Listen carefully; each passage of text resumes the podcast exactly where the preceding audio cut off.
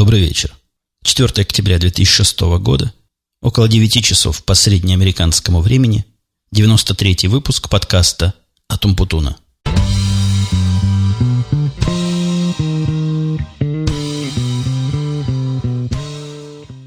Боюсь и считаю своим долгом, как человек благородный, предупредить вас, что сегодняшний подкаст, наверное, получится для меня очень позитивным, а даже где-то в чем-то злым. Я себя наблюдаю в таком злом состоянии последние дня три. Как ни странно, это началось на нашей подкастерской почве. Я, признаюсь вам честно и чистосердечно, просто на ровном месте наехал на одного нового коллегу-подкастера. Ну, я и сейчас, в общем-то, своих слов не беру. Там такая простая история была. Появился один подкаст, который я послушал, и этот подкаст меня возмутил до глубины души. Я вам не буду подкаст наводить, потому что навожу я вас исключительно на правильные подкасты – и закину такие, как «Нас учили хук», я нашел один новый правильный подкаст, а точнее сказать, он сам нашелся и появился. Так вот, обозревать неправильный подкаст у нас тут и ни время, ни место, да и мы этим заниматься не любим и не хотим. Но если в двух словах человек начал делать подкаст о подкастинге, и что меня возмутило, даже не возмутило, наверное, возмутило в этой ситуации какое-то уж чересчур слишком сильное слово, но как-то покоробило то, что человек делающий подкаст о подкасте, не очень сам как-то понимает, как это делать, и с точки зрения содержимого, и с точки зрения манеры материала подачи, и с точки зрения качества звука.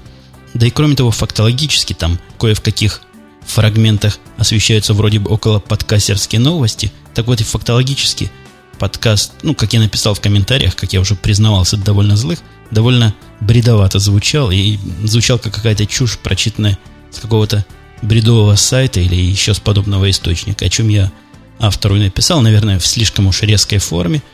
Но вот с этого началась моя злая неделя, и она продолжилась успешно и перетекла в сегодняшний день, который, наверное, это эпицентр злости и какая-то вершина злости. Во-первых, я сейчас зол сам на себя и на весь мир из-за того, что, я не знаю, слышите вы или нет, но голосом у меня опять сегодня что-то не так. Я говорю не так, как обычно, просто опять какое-то напряжение связок – я уж и распевался, и, и мычал, как папа русского подкастинга рекомендовал. И, в общем, никак, никак никуда. Вы можете слышать, что говорю я с трудом, просто выдавливаю себя эти самые слова. Так вот, сегодняшний литмотив, сегодняшний эпицентр этого...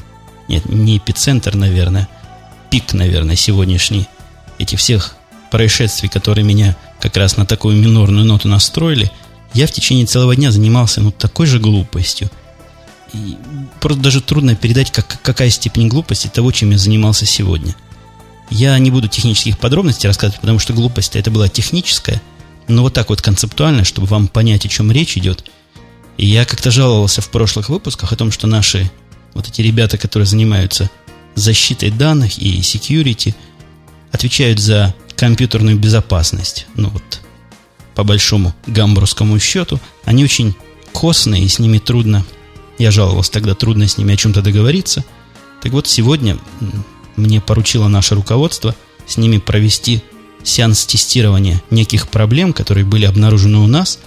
Причем всем сторонам этого, конфликтом это тоже назвать нельзя, этого противостояния было понятно результат того, чего получится. Но если в программе написано, она поддерживает протокол 1 и не поддерживает протокол 2, то ты хоть кол на голове чеши или тиши, что бы ты с этим колом на голове не делал – Второго протокола она поддерживать не будет, пока разработчики туда его не добавят. И вот в течение дня мы сначала связывали с разработчиками этой программы. Потом, после того, как разработчики подтвердили то, что у них в документации сказано, что нет поддержки, эти пытались меня убедить ребята из security, что мне эта программа вовсе не нужна, а даже не программа, а все эти, эти протоколы мне вовсе не нужны. Я им объяснял, что такие они да нужны. Потом они меня долго пытали, зачем они мне нужны. В результате я потратил на такие абсолютно бесплодные и бесполезные и совершенно ненужные разговоры, часа 4-5, и если бы эта компания платила мои деньги работникам, я бы просто всех менеджеров, которые это дело допустили, передушил бы к чертовой матери. Ну, с нашей стороны, допустим, я один отбивался. Но с той стороны в разные времена было от 6 до 10 человек, которые сидели и вот, это, вот этим занимались, вместо того, что они должны делать, видимо, там по штатному расписанию или еще почему-то. Я думаю, они чем-то другим должен заниматься, а не проверять глупой теории и доказывать, что один равняется двум, Еще раз повторюсь, с самого начала этого мероприятия было ясно, что один таки равняется одному, и двум ни в каком случае равняться не будет. Ну, похоже, в конце концов они сдались, потому что они сказали, ну, мы не знаем, как это починить, мы пойдем подумаем, и после этого исчезли до конца дня, вот где-то с трех часов и до шести.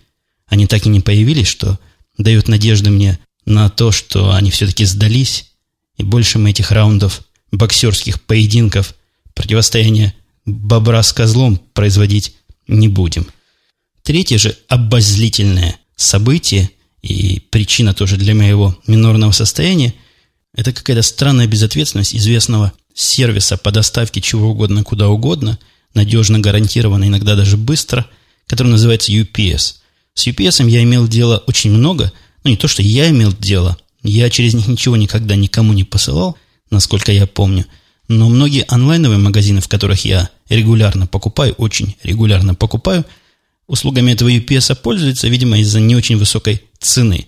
Ну, так, например, доставка на следующий день самая быстрая, э, воздушная такая самолетная доставка, стоила у них для того пакета, который я заказал, пакет весил 5 паундов, то есть это где-то чуть больше килограмма, небольшой пакет, и я попросил его доставить вот на следующий день, потому что цена этой доставки была там смешная. Но если весь пакет у меня стоил, по-моему, около 200 долларов, то по сравнению с 200 долларов, вот это 18 долларов цены, которые они предлагали за доставку следующего дня, мне не показалась высокой.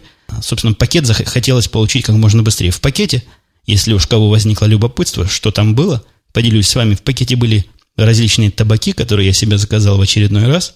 Тут все мои вкусные табаки закончились. И парочка, троечка, скорее троечка, чем парочка, новых трубок к моей трубочной коллекции.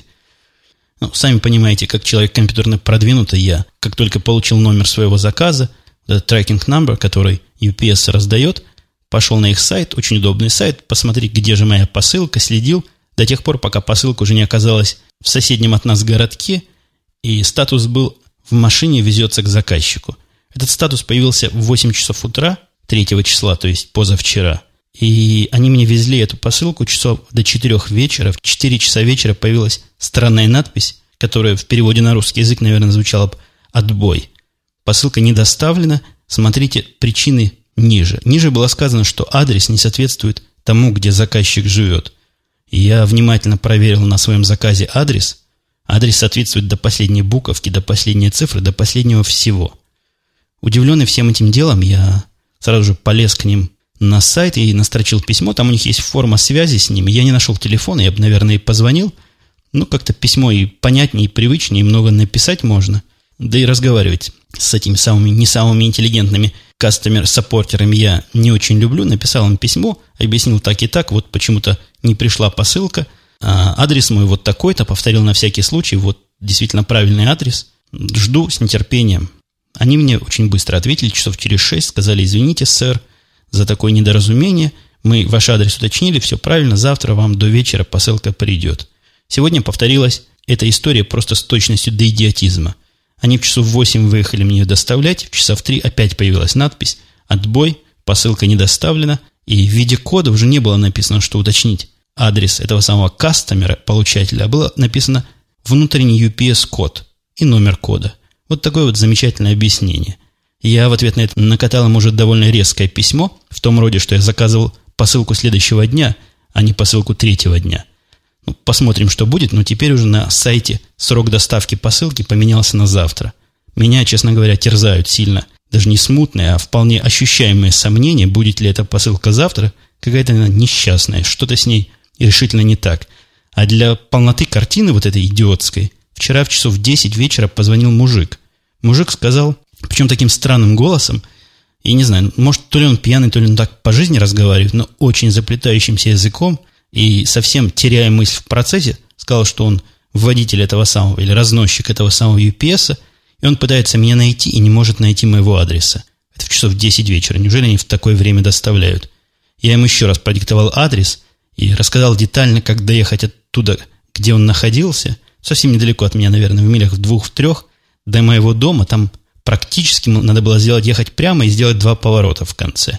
Он не приехал в результате, этот мужик. В общем, я без своих новых трубок и без своих новых табаков сижу вот, злюсь на весь мир.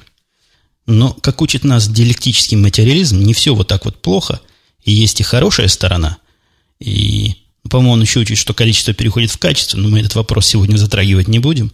Так вот, хорошая сторона, которая мне как-то все-таки настроение поднимает, это мое очередное обновление студии. Как вы знаете, я давно не покупал себе новых звукозаписывающих игрушек. Причина основная была, что произошло определенное насыщение моих нужд тем оборудованием, которое я могу себе позволить.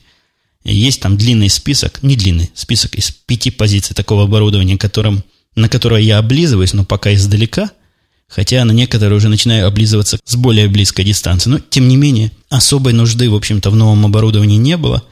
А тут совершенно по случаю подвернулся э, вполне выдающийся во всех смыслах микшер или пульт, как его называют специалисты, фирмы Маки, я думаю, так она называется – Микша называется DFX 8.2, и там еще какие-то номера в модели. Э, Микша, конечно, серьезная такая, знаете ли, вещь, которую вот берешь в руки, чувствуешь, маешь вещь, как пелось в известной песне про что-то другое. Несмотря на то, что я был практически полностью удовлетворен Ямахой, которая у меня была раньше, в режиме записи одного себя любимого, но некоторые мои слушатели знают, что запись у меня происходит иногда и больше, чем на одного персонажа, и вот в этом случае вот этого flexibility, уж не знаю, как это сказать по-русски, э, Ямахи не хватало для многих вещей. Я не буду углубляться в технические тонкости, но не хватало. И я думал, ну вот почему они сделали вот именно так, они сделали вот несколько иначе, насколько бы это было удобнее. Видимо, были какие-то причины, почему они сделали именно так. И, видимо, по этим причинам вот этот мой новый Маки стоит практически в два раза больше, при том, что он не восьмиканальный, как был мой прошлый Ямаха, а шестиканальный. При этом все вот эти мои пожелания невысказанные и удивление, почему сделано так или иначе, здесь реализованы именно в смысле иначе. Здесь сделано практически все так, как бы я делал сам, если бы проектировал микшер для себя. Во всех смыслах замечательная штука, и я от него в радости и в восторге близком к телячьему. Я думаю, это условно можно считать подарком к приближающимся сотому подкасту, хотя, если честно, и, положа руку на сердце, к сотому подкасту у меня есть еще одна более крутая идея, как бы мою студию обновить и улучшить. Свой же микшер, который был раньше, ямаховский, я по наследству, естественно, передал старшему сыну, на то он и наследник, и он теперь на нем ваяет свои музыкальные нетленки. Переходя уже к другой теме, не связанной ни с минором, ни с мажором, а просто в более или менее регулярном нашем формате. Одно время назад на Russian подкастинге я участвовал в дискуссии, в такой где-то форумной, или в комментариях к кому-то, а может быть ко мне. По-моему, даже комментировал себя в подкасте на тему «Зачем нужны слушатели?» И там, в общем, было две точки зрения. Одна точка зрения такая, на мой взгляд, лукавая немножко, о том, что статистика не важна, и будь у тебя два слушателя, или пять слушателей, или пятьсот слушателей, пять тысяч – Пять тысяч, я думаю, ни у кого. На русском подкастинге нет, но, тем не менее, сколько бы ни было, все твои, и любое количество хорошо, и нечего за статистику за эту бороться, и не, не, нечего на нее смотреть, и вообще, это какой-то вопрос даже где-то неприличный. Я в то время еще высказался, что это какое-то, повторюсь, лукавство, и мне кажется, те, у кого статистика их удовлетворяет, на эти темы таком ключе не выражаются. Но сегодня я как раз не хотел затрагивать эту флеймообразующую тему, а хотел сказать, что я понял, зачем нужны вот эти самые множественные слушатели. Не только для поощрения и оглаживания честолюбия, хотя и это не последняя причина и немалая приятность, но для того, чтобы у них что-нибудь спросить. И я не так часто спрашиваю, но в прошлый раз я, если вы слушали мой прошлый подкаст, спросил о этих самых таинственных дедиках. Вот пришло ровным счетом 16 ответов, все правильные, видимо, потому что все совпадают где слушатели мне объяснили, что дидики – это э, выделенные dedicated сервера, которые, насколько я понимаю, используются хакерами и всякими другими нехорошими личностями, хакерами в плохом смысле этого слова, взломщиками для организации атак, для организации рассылок, для всякой такой незаконной сетевой деятельности. Так что вот было бы у меня 10 слушателей, 16 ответов я бы точно не получил. Тема подарка, которую я в прошлый раз поднял – Э, в контексте обсуждения того, чего бы нам организовать на юбилейный подкаст, как-то возбудило слушателей немножко. Во всяком случае, некоторых из них, опять же, в хорошем смысле этого слова, что меня удивило, появились э, персонажи, которые тоже я ничего плохого этим словом не хочу сказать, а просто, чтобы слушатели все время не повторять. Но вот абоненты, персонажи, я не знаю, как еще, корреспонденты, которые мне написали, что идея с открытками и с подарками прекрасна, но нельзя ли обойтись без посылки физической открытки, а послать ее какую-нибудь виртуальную. Ну, я должен вам, вы, дорогие мои, разленились. Неужто пойти на почту и послать открытку такой большой труд? Ну, все виртуально, все вам в интернете чего-нибудь накалякать, а в ответ хотите подарок физически получить. Нет, ребята, я думаю, так не пойдет. Если эта идея и воплотится в жизнь, то наверняка розыгрыша виртуального не будет. Будет, видимо, виртуальная галерея, но это я уже вперед заглядываю, где я все эти открытки сфотографирую и выложу. Но посмотрим, будем ли мы вообще, буду ли я вообще этим заниматься. В прошлый раз я совсем не трогал вопросы, поэтому дайте мне немножко их тронуть сейчас, пока я не забыл, пока есть время. Слушатель Богдан наблюдает проблему, с, но не с самим подкастом, а с его закачкой. Он говорит, открыл для себя, что закачка не поддерживается. Я несколько раз об этом в прошлом говорил. Действительно, на моем основном хостинге не поддерживается. Всем тем, кто страдает и которым действительно сильно и просто жизненно необходима докачка, я прошу связаться со мной каким-нибудь прямым способом, послать мне имейл или крикнуть мне по ICQ либо по скайпу. Все координаты на Арпод есть, и также и на моем основном сайте podcast.umputun.com все мои координаты вы можете найти. Кстати, еще один вопрос, который тут же с этим немножко пересекается. Меня на этой неделе, видимо, новые слушатели многократно спрашивали, где взять старые подкасты, которые почему-то не все на Арподе доступны. Посылаю вас опять туда же, то есть в хорошее место на podcast.umputun.com. Там все это самое найдете, даже есть архивы моих старых подкастов, собранные десятками для удобства скачивания, если, если кто, конечно, решится скачивать эти огромные, по-моему, 120 или 160 мегабайт каждый файл. Ну так вот, если вы свяжетесь со мной, я вам дам адреса, пароли и явки, где это скачивание есть, поддерживающее прекраснейшую докачку. И еще один из слушателей со мной связался по ICQ. К сожалению, по ICQ я этого лога нигде не нашел, и кто со мной связывался, не скажу, но кто-то из моих постоянных собеседников спросил, почему же я манкирую своими самовольно взятыми обязанностями конкурировать с видеоподкастами, то есть не с видеоподкастами, а с подкастами, обозревающие видео, обозревающие фильмы, с киноподкастами, так скажем. И давно из меня слова не выходило по этому поводу. Но вот в этот раз есть от меня слово. Слово по поводу нового сериала, который я для себя нашел не так давно, но уже просмотрел, по-моему, два сезона – и близок к досмотрению последнего третьего. Сериал называется 4400 или 4400, а по-американски называется 44 сотни. Эта манера называния четырехзначных цифр сотнями меня довольно долго напрягала. И когда мне говорили про что-то, что это стоит 18 сотен, мне было трудно так в голове умножить это, сделать, сдвинуть и превратить это в нормальное человеческое число. Но, тем не менее, эта манера здесь в Америке очень распространено считать цифры, у которых последние два нуля сотнями. Действительно удобно и получается коротко, но голову, конечно, приходится под это дело, особенно поначалу, сильно ломать.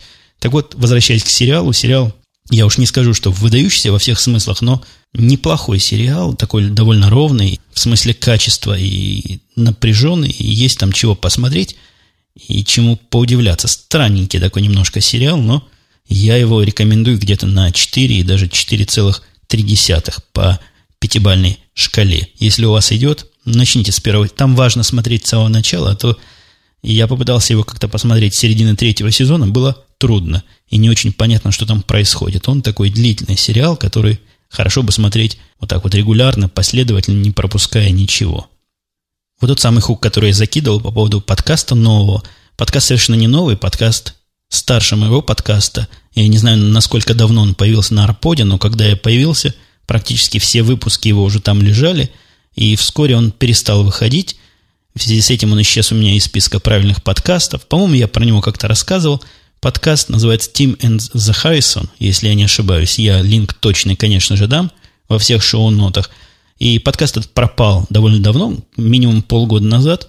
Замечательный во всех смыслах подкаст, и в смысле исполнения, и в смысле контента – и в смысле того самого качества звука, которое мне всегда греет сердце, сделан очень профессионально и на самом, что на есть, высоком подкастерском и даже выше, чем подкастерском уровне. Я всячески рекомендую. Как раз вышел новый выпуск, вот как раз сегодня. Я его прослушал, И я редко какие подкасты слушаю больше, чем один раз. Э, ну, исключая свой собственный, потому что свой по техническим причинам мне приходится прослушивать дважды. А этот я прослушал дважды с удовольствием. Просто два раза подряд сел в машине и, и прослушал, и хватило... Он довольно длинный, по-моему, минут 15. Мне хватило выкурить полтрубки под этот, ну, во всех смыслах, выдающийся подкаст. Рекомендую крайне.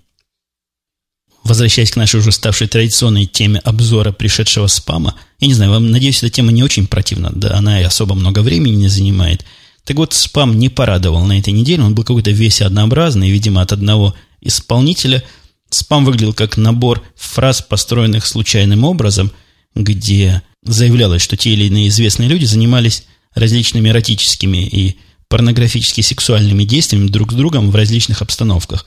Ну, например, на проекте «Фабрики звезд» было снято видео, как Аня Куликова занималась сексом с Алексеем Семеновым. Кто такие Аня Куликова и Алексей Семенов для меня полнейшая загадка, но, видимо, люди в каких-то узких кругах известны. И вот таких вот было очень много сообщений. Все давали линк на один и тот же, ну, явно какой-то сайт, который раскручивал клики или баннеры или еще что-то такое – как-то, конечно, без огонька, и все одно и то же было видно, что генерируется автоматом все эти массовые сообщения. Ну, когда вот таких вот сексуальных месседжей приходит 20 за час, понятно, что надо быть уж совсем идиотом, чтобы 20 раз туда пойти и посмотреть, кто же там с кем, чем занимался и в каком месте.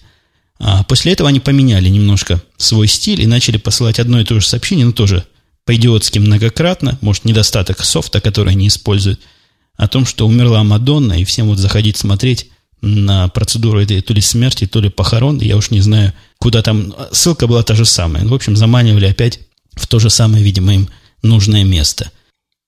В прошлый раз я затронул э, хай-техническую тему в разрезе бытовой техники. Как ни странно, пришло очень много различных личных сообщений, комментариев и всяких разговоров вокруг незамысловатой темы о бритве, об этой о электрической. Я, надо сказать, мне немножко разочаровался. Не то, что немножко сильно разочаровался.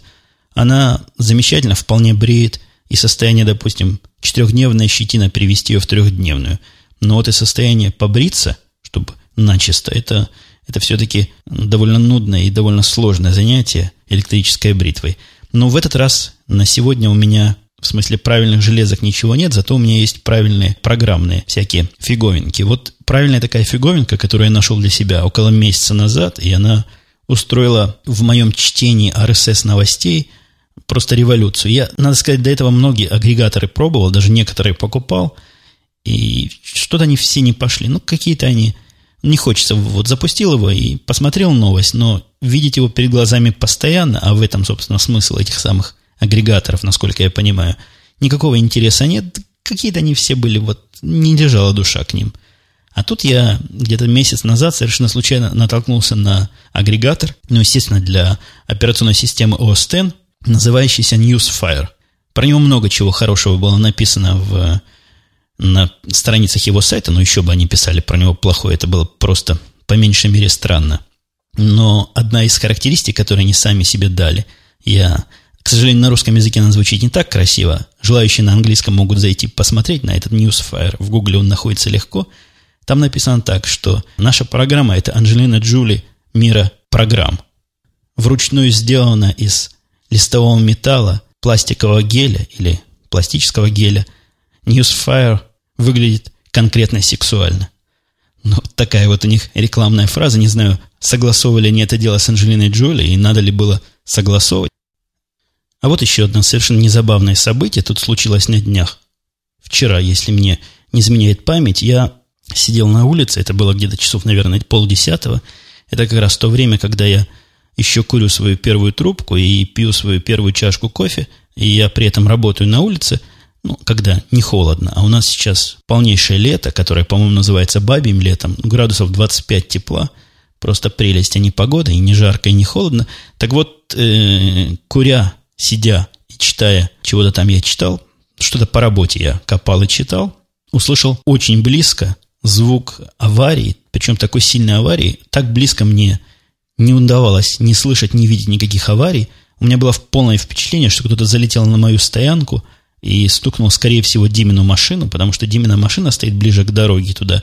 Иногда даже выезжая своим хвостом на, на дорожку, где ходят прохожий, ну, думал, может, кто-то не удержал руль и въехал в Димину машину. Звук был просто вот, вот тут, под окнами. Выбежал со двора, значит, на фронтальную поверхность перед домом, то, что на улицу выходит, увидел, что нет.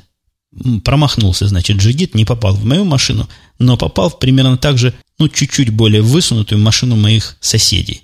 Вот эти соседи, которые от нас э, справа, ну, зависит от того, лицом ли стоять к нашему дому или спиной, но, в общем, справа от нас находятся. У них, я вам рассказывал, сын как-то попал в сильную аварию, и его там зашивали, и, и в общем, страшная авария, еле живой вылез оттуда, а теперь их дочка выезжала, ну, тоже еще та корова, она где-то младше моего ребенка на год. При этом деваха здоровая такая, э, выше, наверное, и меня на голову, и моего мальчика на голову. Так вот, она, выезжая на, со своей аллейки на улицу, каким образом можно было не посмотреть влево, где проезжают машины, я не знаю, но влево она точно не посмотрела, потому что как раз по ее полосе, вот с левой стороны, ну, вы понимаете, да, как движение устроено, особенно те, кто сами ездят, несся тоже еще один похожий орел, примерно такого же возраста. Я потом видел, когда они выходили из машины разборки чинить, лет 17, ну, может, 18, какой-то пацановатый совсем пацан, и несся, я не видел, как он несся, врать не буду, но судя по звуку удара, который произошел на ее вылезший нос, и он, значит, в нее врезался и остановиться то ли не успел, то ли не пытался, несся со скоростью гораздо более быстрой, чем эти 25 миль, которые разрешены на нашей улочке. Очень сильно они столкнулись. Она выезжала носом на с аллеи на улицу. В результате удара у нее отлетело заднее колесо. Я себе не представляю, как надо машину стукнуть, чтобы у нее заднее колесо в результате удара по переду машины вылетело. Спереди обе машины были помяты, так что их отвозили эвакуаторами. Очень быстро пришел эвакуатор, наверное, минут через 15. Но девчонка вылезла нормально из машины, по-моему, подушки включились безопасности. Так, пошатываясь немножко, но отказалась от вызова скорой помощи. Такая вот дурацкое происшествие, которое тоже не улучшило мне настроение на прошедшей неделе. Позвольте мне опять вернуться к вопросам немножко. Две микродискуссии, даже не микро, одна микродискуссия, одна мини-дискуссия развернулись у меня в комментариях на моем сайте. Мистер Элаев, отвечая мистеру Зомби, пишет, что мистер Зомби реально всех уже замучил своим флудом, а мистер Зомби в ответ на это спрашивает, а флуд ли это и как, как значит, автор сайта, то есть я, относится к комментариям.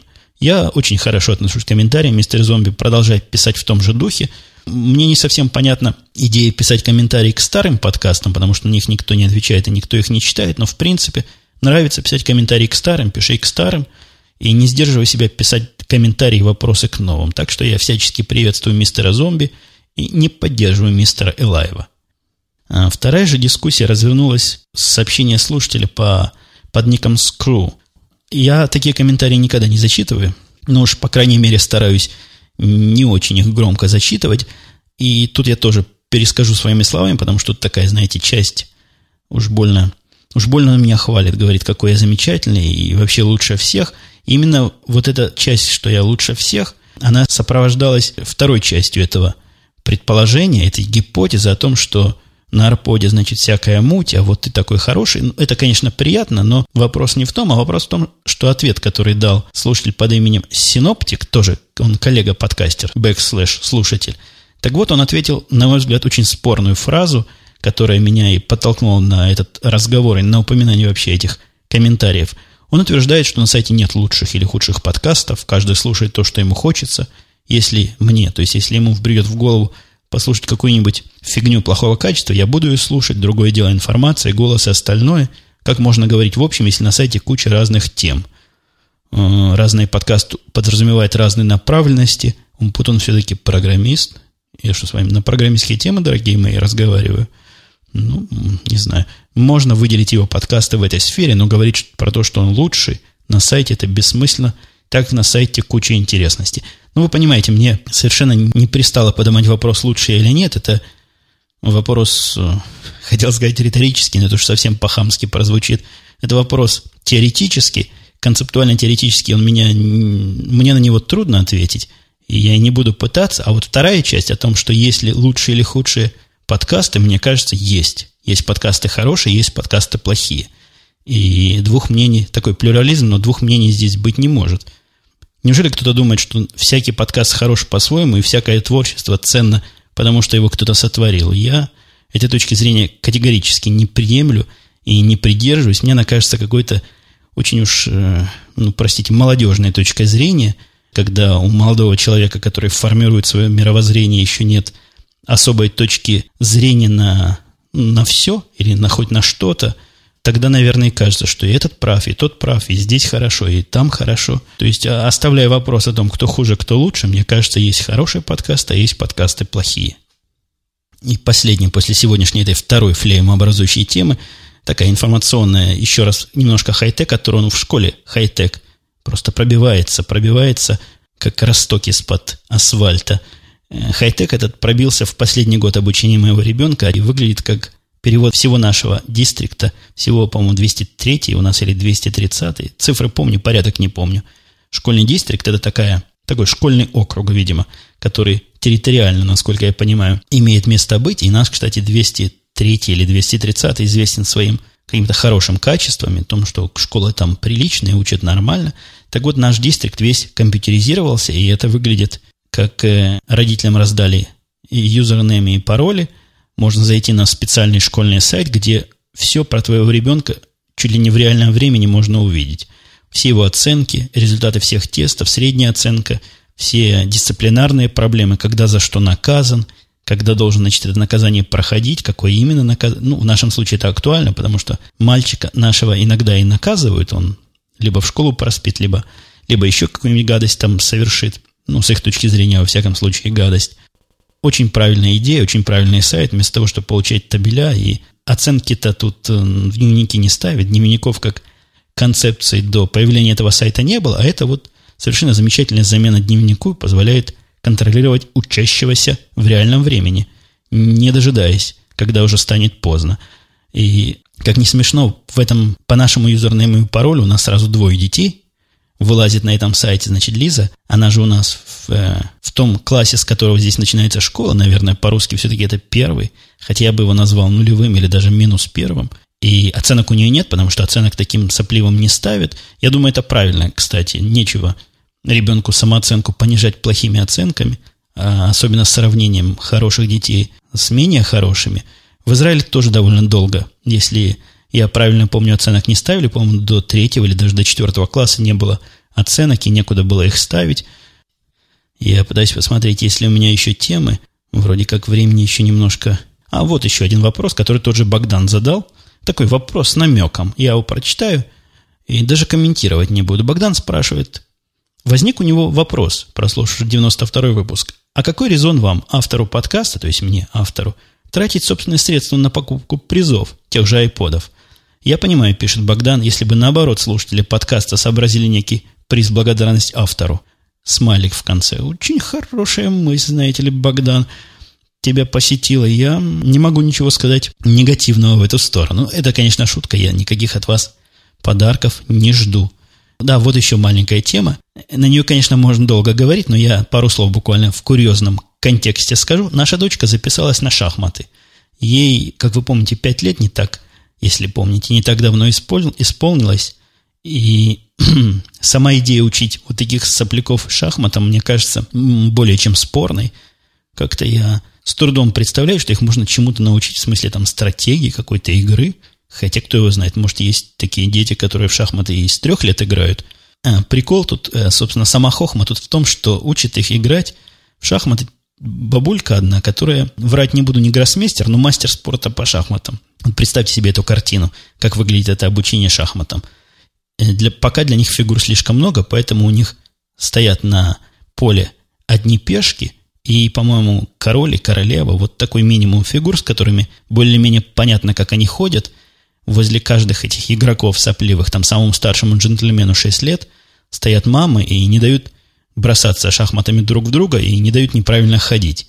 Вот, значит, мамы корректируют ходы, в редких случаях папы, в нашем случае мама была, это она мне рассказывала. А эта тетка, значит, мастер спорта, ходит между этими досками и дает какие-то умные, правильные советы, как куда пешечку двинуть. Ну, вот такая вот школа обучения молодого шахматиста. И на этом, пожалуй, мы сегодня завершим. Услышимся с вами, я надеюсь, в более благостном расположении духа и наверняка на следующей неделе. Все, пока.